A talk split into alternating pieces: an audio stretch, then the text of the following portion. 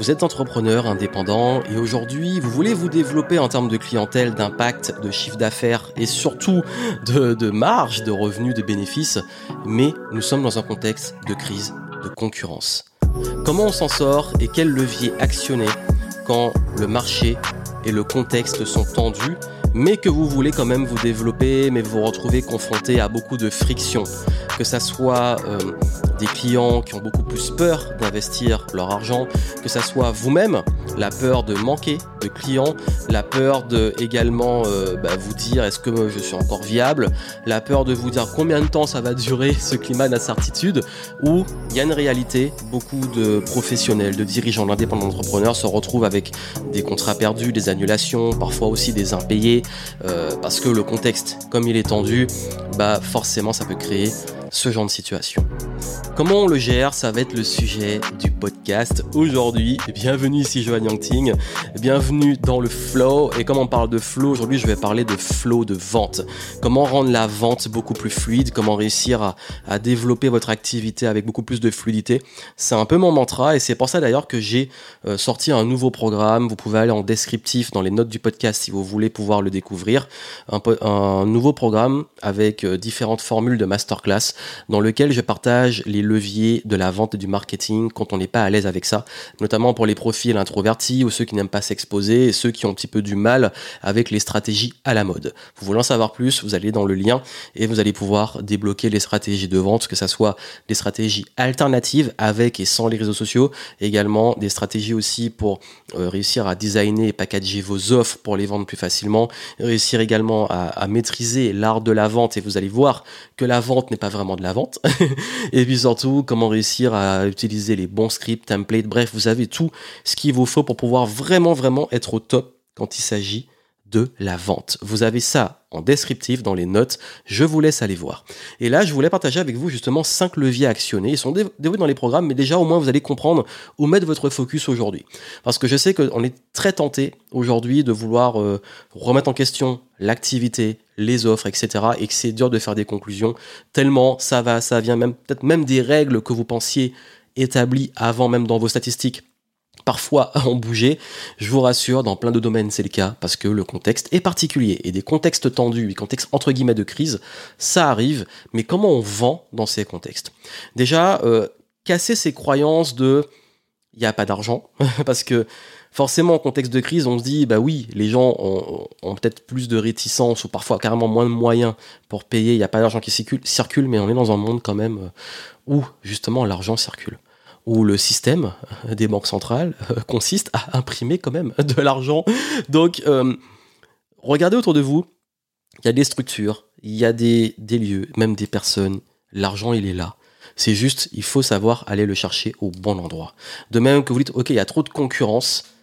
Comment je fais? Euh, Mes concurrents, ils raflent tout, il y a des plus gros. Donc déjà, si vous avez des très gros concurrents, il est temps de vous questionner sur en quoi votre taille d'activité peut être un avantage par rapport à de la concurrence. Donc dans le programme, je vous montre justement comment vous différencier, comment euh, avoir cette posture face à des plus gros concurrents, mais également aussi de voir la concurrence comme un bon signe du fait qu'il y a un marché déjà. Et que si ça marche, entre guillemets, il y a ce qu'on voit et la réalité, mais si ça marche pour les concurrents, c'est qu'il y a un marché. Donc vous, comment être créatif pour aller chercher cet argent et ce marché? Donc si vous dites, ok, moi, y a, en ce moment, c'est tendu, il y a de la concurrence et tout, pour moi, j'ai envie de dire, bah, c'est peut-être l'opportunité, vous, de vous positionner de façon stratégique et d'aller vers des axes qui font vraiment une différence pour pouvoir gérer ce climat très particulier qui est finalement lié à beaucoup de psychologie. Et ça va être le premier levier, c'est que la vente, c'est avant tout de la psychologie. Et la vente, c'est avant tout et aussi, et ça, ça fait une vraie différence, un rapport de confiance. Et ça vous invite, et moi je pense qu'il est essentiel aujourd'hui, en termes de focus, de revenir sur comment cultiver la confiance. Parce que s'il y a plus de concurrence, et si les gens ont moins envie de mettre l'argent, c'est qu'ils ont besoin de faire confiance. Et ils vont aller là, ils vont avoir le plus confiance. Donc la vraie question à vous poser, c'est aujourd'hui comment créer plus de confiance avec vos clients? Comment vous être cette personne, si vous êtes indépendant, ou cette structure, activité, entreprise qui a une offre, qui peut gagner la confiance des personnes?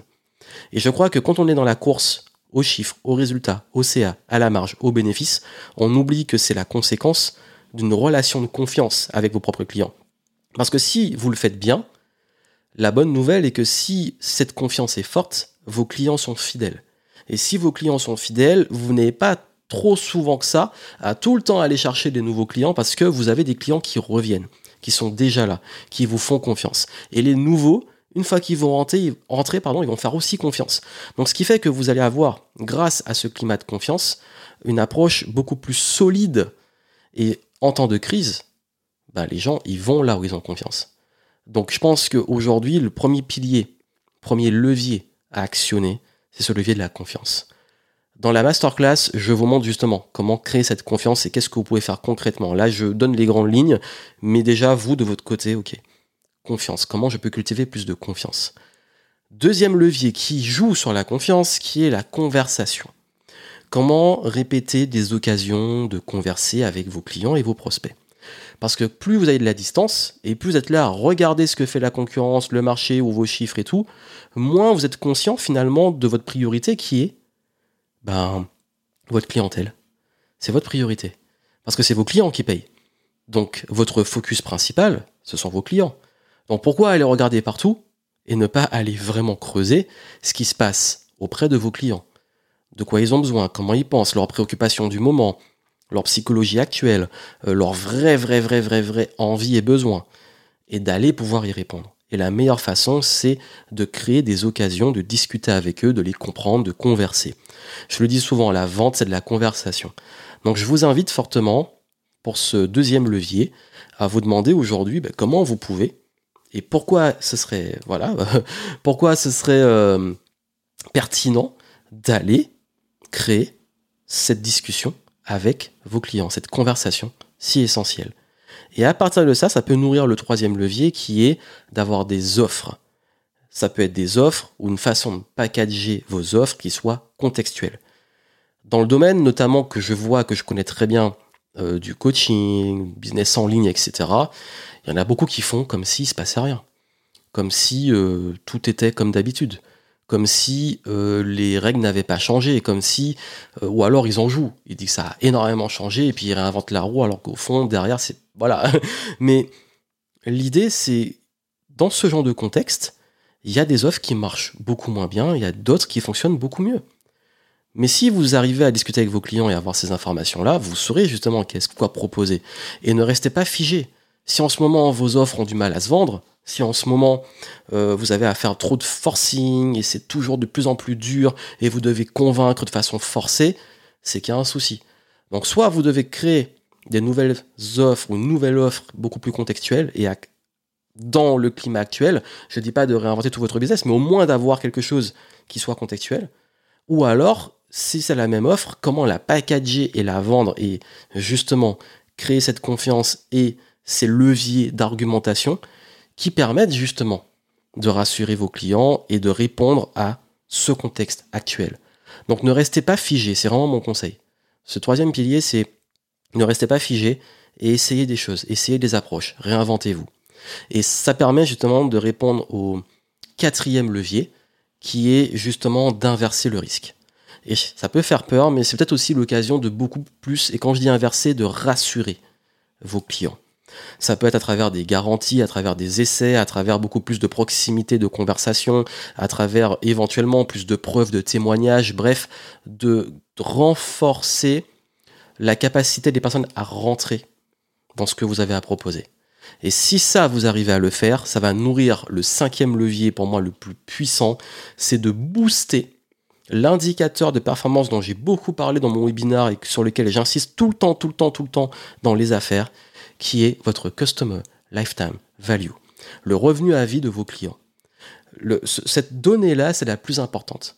Ça veut dire que là, aujourd'hui, le, levier le plus important, si vous voulez développer un business qui traverse et qui résiste aux crises, c'est de réussir à avoir justement un revenu à vie pour chacun de vos clients qui soit le plus optimisé possible. Ça veut dire que les clients restent plus chez vous, dépensent plus chez vous, vous font plus confiance. Et c'est finalement la conséquence de tout ce qu'on a dit ici mais c'est le seul indicateur qui aujourd'hui vous devez vraiment, vraiment, vraiment réfléchir, mettre vos ressources, ça peut être vous, ça peut être vos équipes, c'est comment faire en sorte que vos clients restent le plus, reviennent le plus et soient les plus fidèles possibles. Croyez-moi que si vous mettez votre focus dessus, vous gagnez sur le long terme. Moi vraiment, je vous dis, je suis là depuis plus d'une décennie, c'est grâce à ça. Et on va pas réinventer la roue. J'ai pas des super méthodes miracles sur la vente et tout. La vente, c'est de la psychologie. La vente, c'est de la confiance. La vente, c'est de la conversation. La vente, c'est une façon de présenter, packager. La vente, c'est une gestion euh, de la confiance à travers euh, le risque pour les clients et également les preuves, les témoignages et les essais, etc. Et surtout, la vente, c'est qu'est-ce qui se passe après que le client est payé. Parce que si à chaque fois vous avez une passoire et même en temps de crise, vous mettez tellement d'efforts pour avoir des nouveaux clients et qui partent dans la nature, vous perdez sur le long terme. Donc ça, c'est vraiment les points sur lesquels je voulais que vous ayez. Ça peut être un rappel, comme ça peut être un point euh, ultra important, parce que je crois que c'est trop souvent oublié quand on est tout le temps sur de la visibilité, tout le temps sur des ce qu'on appelle des vanity metrics, de vouloir faire plein de vues et tout, et surtout sur de la course aux chiffres. Là, on revient sur les bases. Là, on revient sur ce qui constitue un business solide. Comment, aujourd'hui, renforcer la confiance que vous avez sur votre marché? Être une opportunité, une autorité de confiance. Comment créer le plus souvent possible de la conversation avec vos clients plutôt que d'aller imaginer ou euh, euh, juste regarder ce que fait la concurrence et être toujours dans une réaction sur votre marché au lieu de vous concentrer sur ce qui compte le plus pour votre business, vos clients? Comment réussir à packager vos offres ou les designer ou en créer qui soient dans le contexte actuel. Donc de bouger, d'être agile, de tester les choses. Comment inverser le risque? Comment rassurer? Comment proposer peut-être plus de preuves, d'essais, de témoignages, de garanties? Et enfin, comment renforcer votre valeur à vie pour vos clients? Donc savoir quoi leur proposer de façon régulière pour qu'ils restent chez vous. Et comment optimiser leur succès, leur réussite et surtout optimiser leur envie de rester chez vous. Si vous arrivez à faire ça, vous gagnez sur le long terme et ça, en temps de crise, ça fait toute la différence entre ceux qui s'agitent, s'épuisent et grillent leurs ressources et ceux qui traversent ces périodes-là et continuent sur le long terme. Parce que des crises, vous en aurez maintenant, vous en aurez après. Voici les conseils que je voulais vous donner et si vous voulez mettre ça en pratique, vous avez euh, mes nouvelles masterclass sur la vente et le marketing, où on va justement sur ce genre de base.